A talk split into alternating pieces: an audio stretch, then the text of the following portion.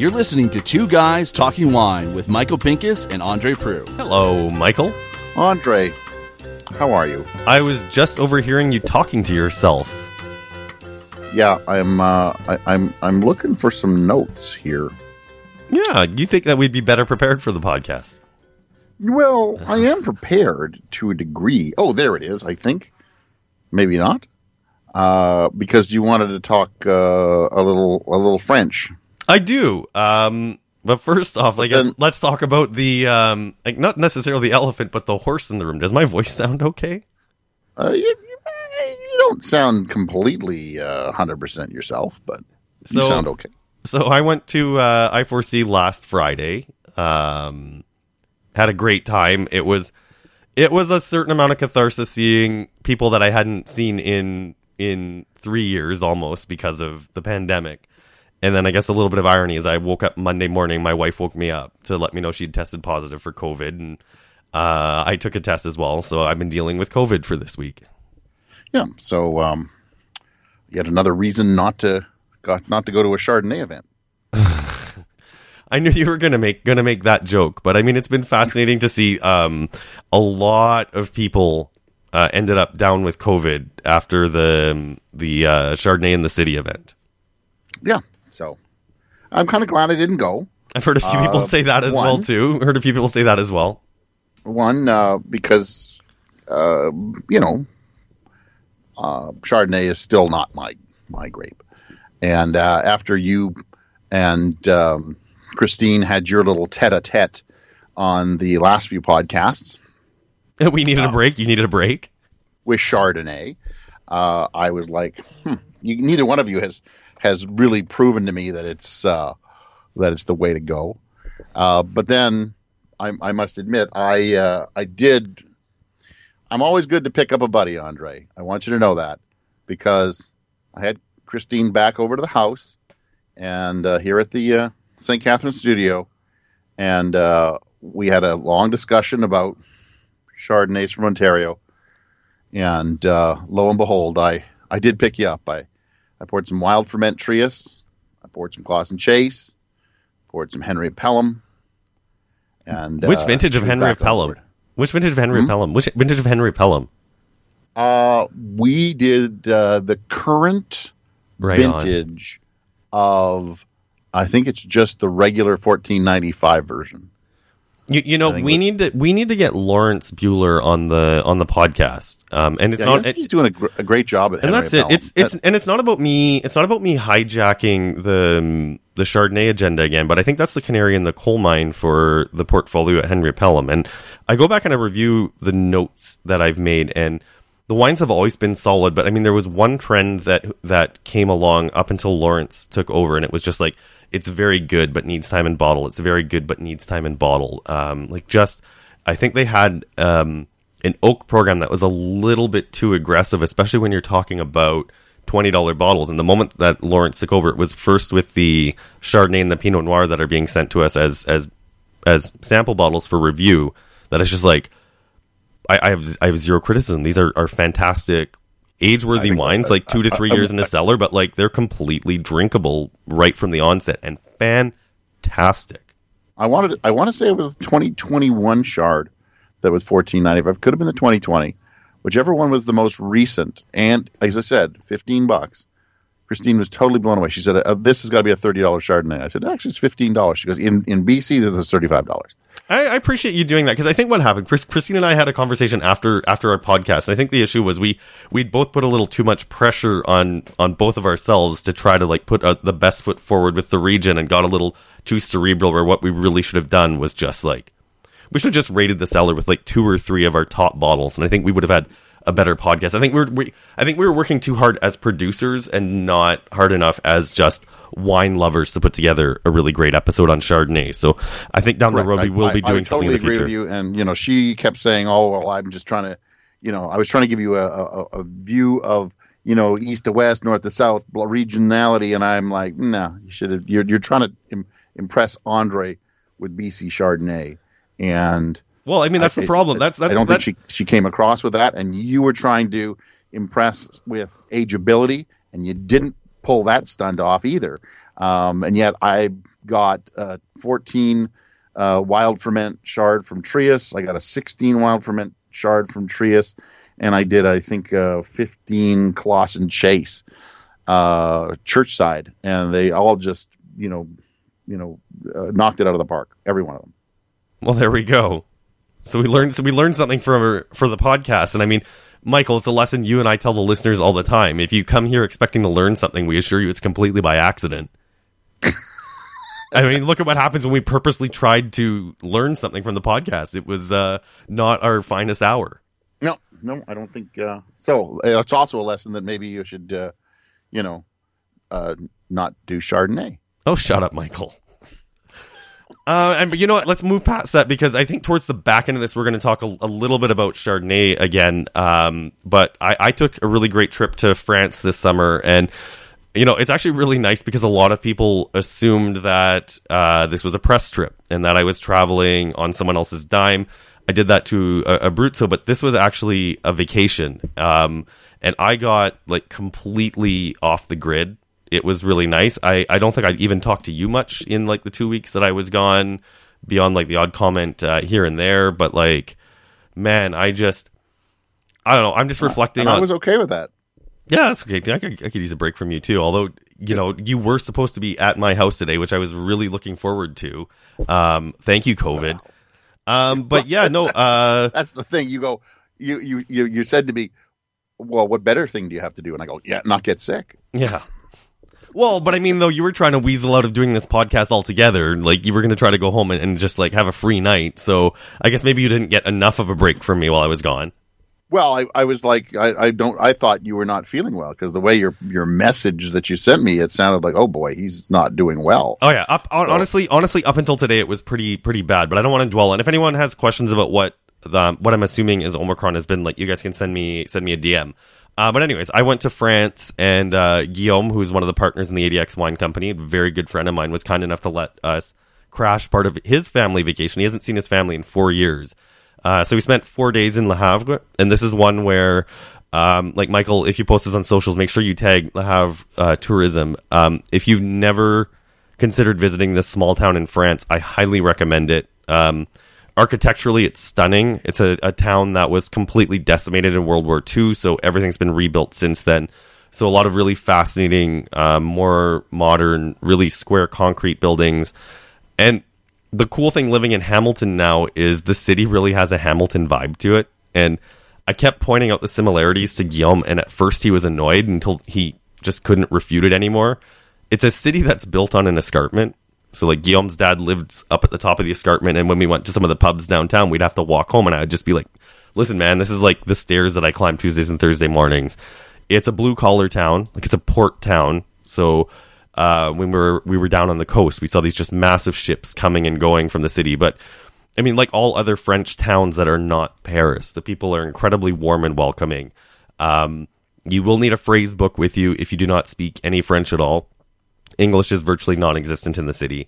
Um, but I mean, more affordable than Paris, but just a, a beautiful town, and I, I, can understand how a wonderful place would yield someone as wonderful as Guillaume. How did? Uh, well, that's a that's an ass kissing moment if I've ever heard one. Um, how did your uh, your bo- broken French turn out? Oh, my French is excellent. Oh, okay. Just checking. uh, my written French is still is still a challenge, but I mean, speaking French, I didn't have any any issues while I was there. Uh, then um, the back half of the trip, also once again on vacation, we spent uh, a few days in Saumur, and then uh, I spent a couple of days in Burgundy. Got it. Okay.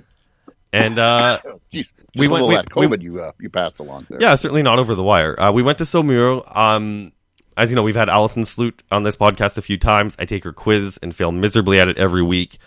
Um, I am completely with you and with the rest of the industry and with Brian Schmidt that Cabernet Franc should be Ontario's like one of Ontario's red grapes. It definitely belongs up there with Pinot Noir and Gamay.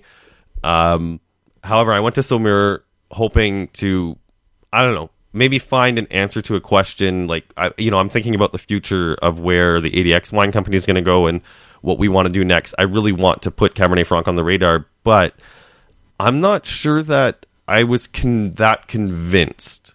And and Really?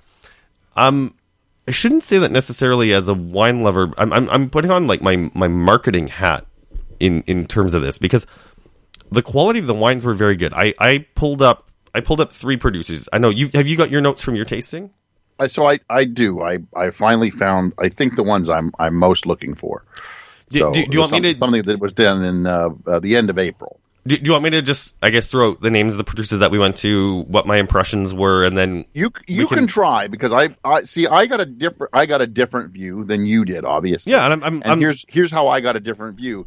Where you went to some producers that uh, were they recommended to you, or how did how did you end up picking these producers? Let's start there. Um, some were recommended to us. Actually, they were recommended to us. I actually let Guillaume do the Guillaume do the planning, and um, Guillaume and I are pretty in agreement with the wines that we like. Like it's it's not like Guillaume shows up at my house with you know some funky dirty hippie juice made by Californians in their Birkenstocks that's faulted to crap. Like Guillaume and I have similar tastes in wine, so it's not like I was putting putting faith in in someone who didn't know what they were they were doing.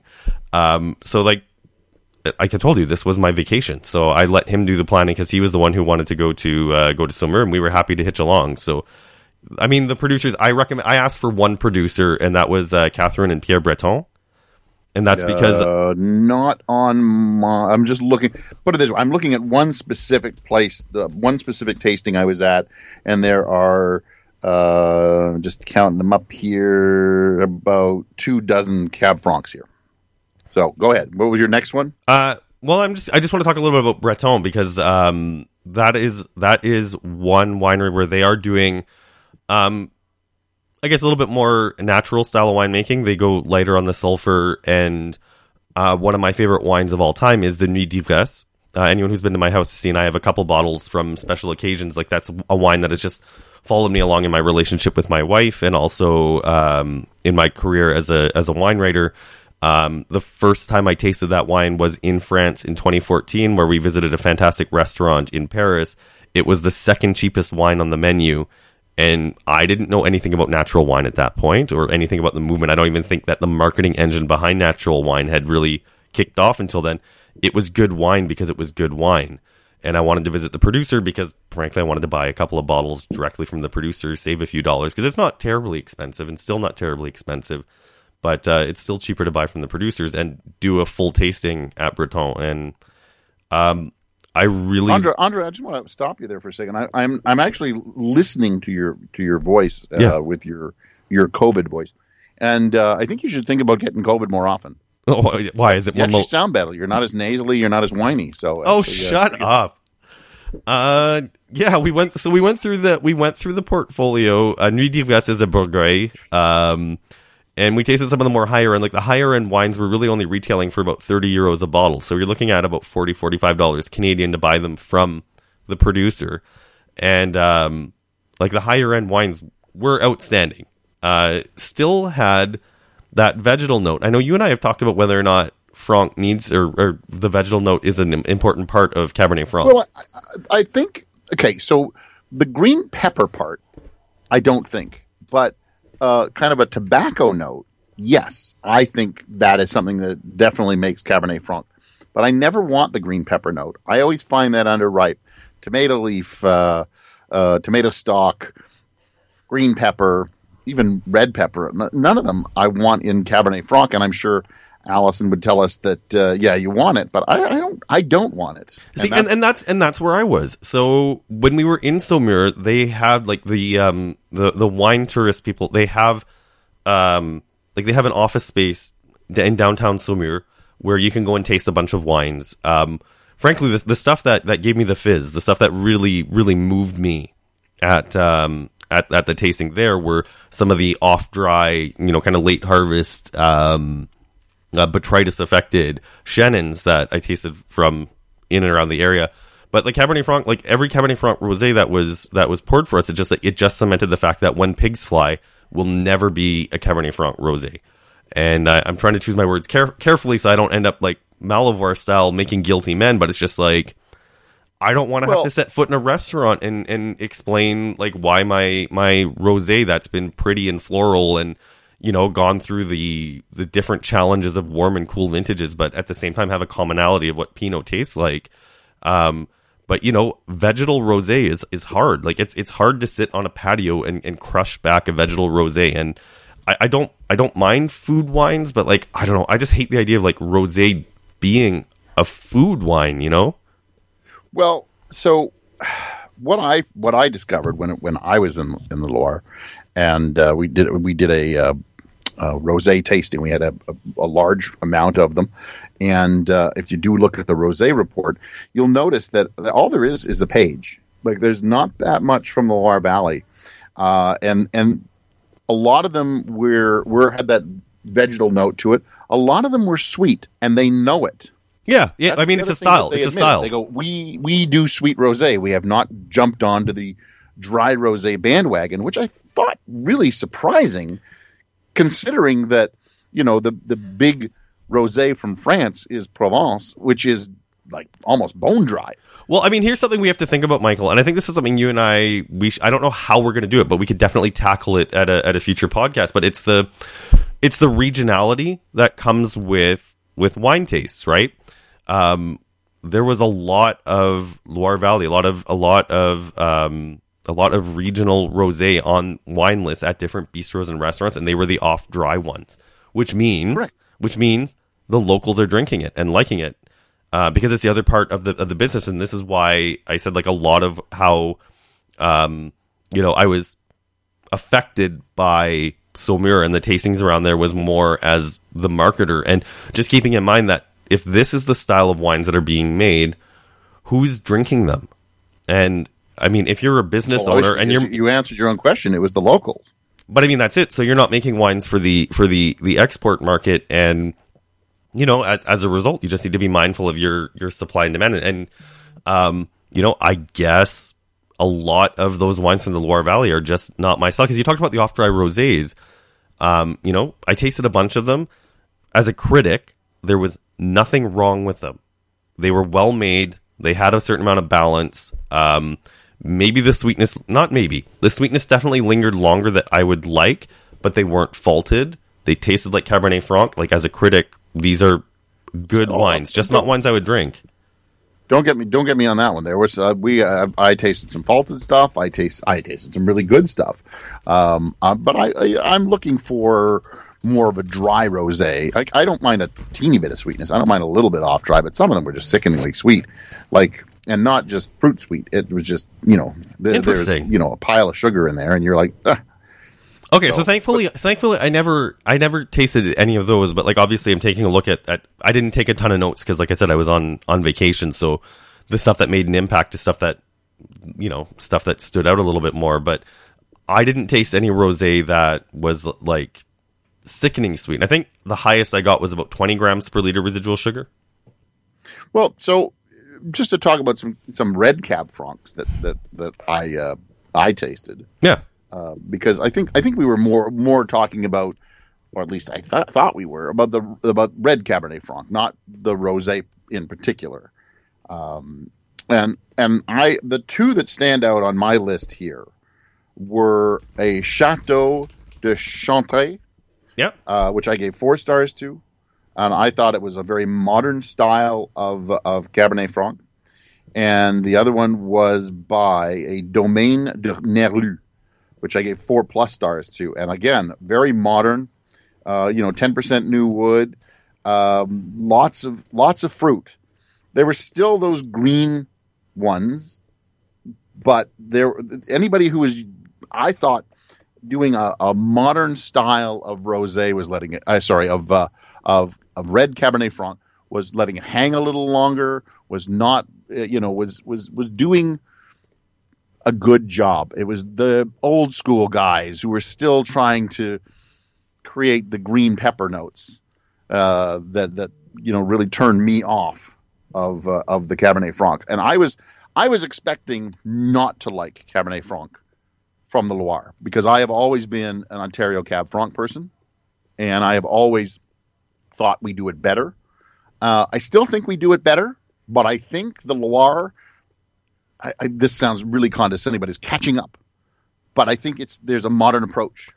Whereas I- that's it. See, I, I, I, relatively modern approach because we were theoretically modern. I I think I think that that is the point that I was making making as well. If the locals are drinking it, why do you need to adjust your style? And um, I think when you're a country like France, there's not a lot of reason to look outward, right? If you have a local market that's already consuming your product, because I, I was really reflecting on on that, and um, it came to me when I had two very positive experiences in in Burgundy, and I, I'm like I'll, I'll get to those a little bit later, but it was just about whether people are looking inward versus outward. Like if if I owned a winery in Burgundy and my product was selling out every year, like why would I give a crap what's happening in Oregon or um, or Ontario, right? I mean, other than if you want to make sure that you're making really good wine, you need to be tasting other people's stuff.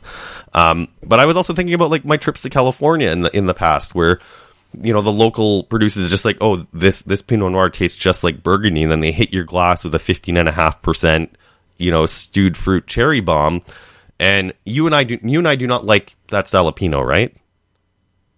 the the cherry bomb it's got its place um, i don't like uh, i've had things like uh, i think there's one called cherry pie out of the states um, i've had it and um, what's that old saying there was one old french winemaker who came over tried california pinot and he said it's wine it's just not pinot Yeah, well, but I mean, okay, so you and I are on the same page for that, but it's also the winemakers there are not wrong.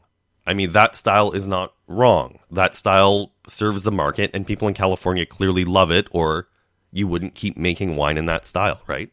and there are a lot of people who buy it don't don't get me wrong there are tons of people who uh, uh, who buy it as a as somebody who does uh, inventories wine cellars um, there's a lot of people who have a lot of of California Pinot Yeah, so I mean, you, when you talk about when you talk about catching up, I think it's just maybe becoming more aware of different styles of Cabernet Franc outside of the Loire Valley, and that's now having an influence as things are coming back. When producers will have the opportunity to see the potential to get the region known, make a little bit more money, and create a product for export.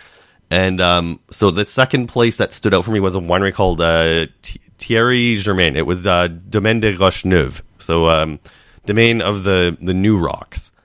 And uh, don't get me wrong, the, the wines there were really great. And what uh, what the proprietor is doing there is really kind of a Burgundian take on the viticulture, where he owns like small plots of lands, literally all in and around like Saumur Champigny, and he's vinifying them separate. Some of them are getting blended together. He's doing some stuff with um, like doing some stuff with amphoras as well. But like when it came to buy a couple of bottles, the wines were like 30 to 70 euros a bottle. And it was just like, listen, this is really good Cabernet Franc. It's it's on par with some of the, the best Franc that I've had from Ontario, but like even the red shale from from Trius is like 50 bucks, 55 bucks Canadian. Even what they're doing at Stratus where they let it hang and you're getting these like beautiful, you know, full-bodied, well-developed, well-ripened Ontario Cabernet Francs like you're looking at 50 bucks a bottle. I don't think your wines are worth 100 bucks a bottle, dude. Like especially not not from the cellar. It's all it's all, I, I guess it's all in the winemaker's perception andre you could sell a bottle for a hundred bucks you just got to get people to buy it at that at that price obviously he's selling it at a hundred bucks Yeah, totally. And I mean, if, if people are people are buying it, like that's good for him. I want to see people. I want to see people succeed, right? I want to see people make money, but also like as a consumer, uh, like as a consumer who buys a lot of wine in in an average year, you know, I I don't want to feel ripped off when I get back home and and put that bottle in my cellar. And I, I don't I- think I don't have I don't have Well, many bottles from Burgundy worth a hundred bucks a bottle in my cellar. let let's let's you know bring it all back home for a quick second um, you know two sisters lovely winery makes great wine Ann Pierce a fantastic winemaker but there's a new winery that that's being made Stone Eagle Winery which is by two sisters and you know the Stone Eagle is a hundred plus dollars a bottle this whole winery is going to be based on hundred plus dollar bottles of wine Well, good for them. As long as they have a market for it. I mean, the odds of me purchasing that wine are are slim. And I think out of the two of us, like you and I have have talked at length about what we spend on wine. it is not unusual for me to spend $100 on a bottle of wine, but I'm very selective on where that happens. And you, I can't think of, uh, and I could be wrong here. I don't think you've ever bought a hundred dollar bottle of Ontario wine. I have not. Um, my ceiling, I think the most I've ever spent was on the um, the Ultra that Flat Rock made at seventy dollars, and that's still sitting in my sitting in my cellar. And I'm not sure if when I open that, I, I will feel it was worth the worth the money. And I'm sorry because I know the people from Flat Rock listen to the listen to the podcast, but I don't have any qualms about spending that money because I had the money at the time. But even then, like I know it was a risky purchase. You know, the other uh, interesting part is, as somebody who also uh, does wine tours of the area, and uh, you know, I get everything from novice people to uh, you know some seasoned veterans uh, of the uh, of the of Ontario wine, and uh, they see a hundred dollars and they balk at it. Uh, I don't think Ontario is is there yet. In the you know, we are in the Napa uh, realm of now uh, uh, people paying for tastings, Yeah, right? Um, and that's a very Napa experience. I, I, I Um, also think it, I also think it's a um, I think it's it's a it's a positive a positive change that's coming around because um, Well, I, I know that you know I, I think we both get emails of people you know bitching about the uh, the the tasting fees. Uh, it's it's a topic for another time. Yeah, totally. But um, I don't think that we are at the Napa level of hundred dollar bottles of wine yet. no we're not I think and and you're right talking about dollar bottles out there. We have uh, seventy five dollar. I know we have hundred dollar bottles out there, but I don't think we are at that level quite yet. Where where people flock to to spend hundred dollars on a bottle of Ontario wine. Well, I think I think I think like a solid benchmark for for what a cult winery might be in Ontario is uh, Five Rows, and even then, um, like I think they were like six, 65 dollars a bottle for their expense like for their their reds their reds last year.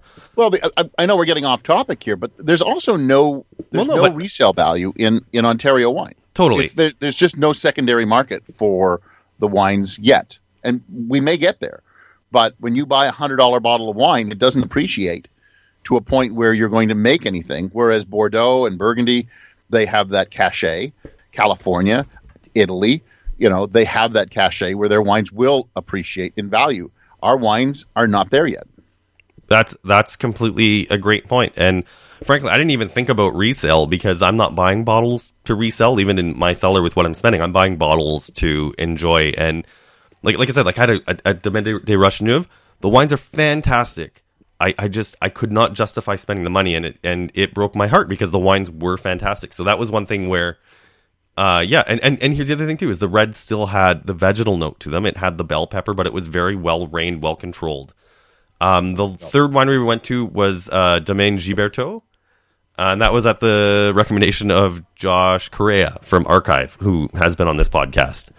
And it was which one again? I'm just checking. Uh, Domaine Guiberteau, G U I B E R T E A U. Nope, I don't have that one either.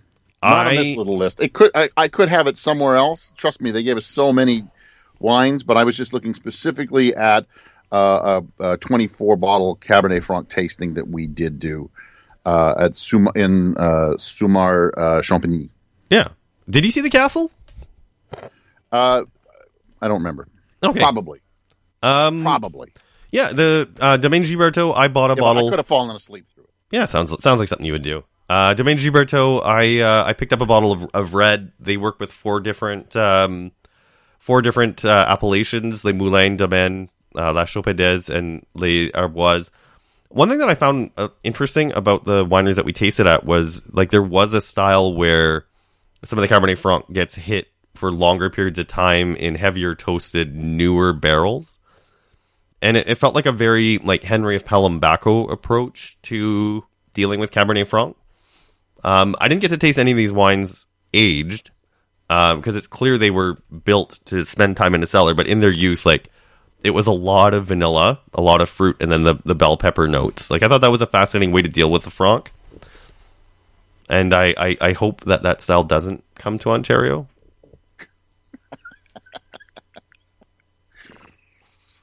It's like yeah, it's it's just the way the trepidation in your voice that from that was actually pretty funny. well, I and I didn't know where you're going with it. It was like I mean, it's- it's- left it's the me whole hanging thing- for each word, Well, and whole- I hope that doesn't come to Ontario. Well, it's the whole thing about trying to be like respectful of an entire of an entire region and their winemaking style, right? Like just because I didn't like the wines and just because I didn't think that they were worth the money doesn't mean that I'm right, right? It just means that as a as a consumer, that the region is is wrong for what they're doing. It just means that I'm clearly not the consumer for their wines. and that's i guess that's the the way it goes. I i as i said i tasted 24 i have some with big x's through them but obviously they have a a, a, a calling uh, and, a, and a customer base that likes their wines. Uh, or else you wouldn't make that wine in, in that style anymore. You would change your style. Um, and, and I and I think that's that, that that runs the gamut ac- across the world, right? Everybody's got their own style, and somebody's buying your wine, uh, and as long as enough people are buying it that you are, you know, breaking even, hopefully making a little money, you'll continue that way. Well, yeah. Um, I mean, that's what running a wine business is like. Yeah, there you go. Um, do we want to like we, we've been talking for a half hour now? Uh, do we want to talk about Burgundy, or should we save that for another one? Because I don't know if I've got uh, I have a ton ton. To, no, I could I could do another one about Burgundy after. Uh, I would, uh, I would save it. All right, let's let's do that because um, like I said, I'm trying really hard not to keep the blinders on when it comes to when it comes to Burgundy, but I still think my favorite wines and the best wines in Ontario are are Pinot Noir and Chardonnay as of right now, 2022, and Gamay. Um, but yeah, let's let's wrap this one up. I'm Andre Proulx from andrewinereview.ca. Follow me on social media at Andre Wine Review. And I'm Michael Pinkus of michaelpinkuswinereview.com. Uh, you can follow me on social media as the Grape Guy, uh, also on uh, on YouTube, and obviously with this podcast and uh, Facebook. I think I'm just Michael Pinkus. Yeah. Well, take us away then. All right. Well then, uh, Andre, I think I'm going to go have myself a glass of Cab Franc. You talked me into it. So good night. Thanks for listening. Please subscribe to Two Guys Talking Wine on iTunes. Two Guys Talking Wine is produced by Jim Ray, Adam Duran, and Ken Little.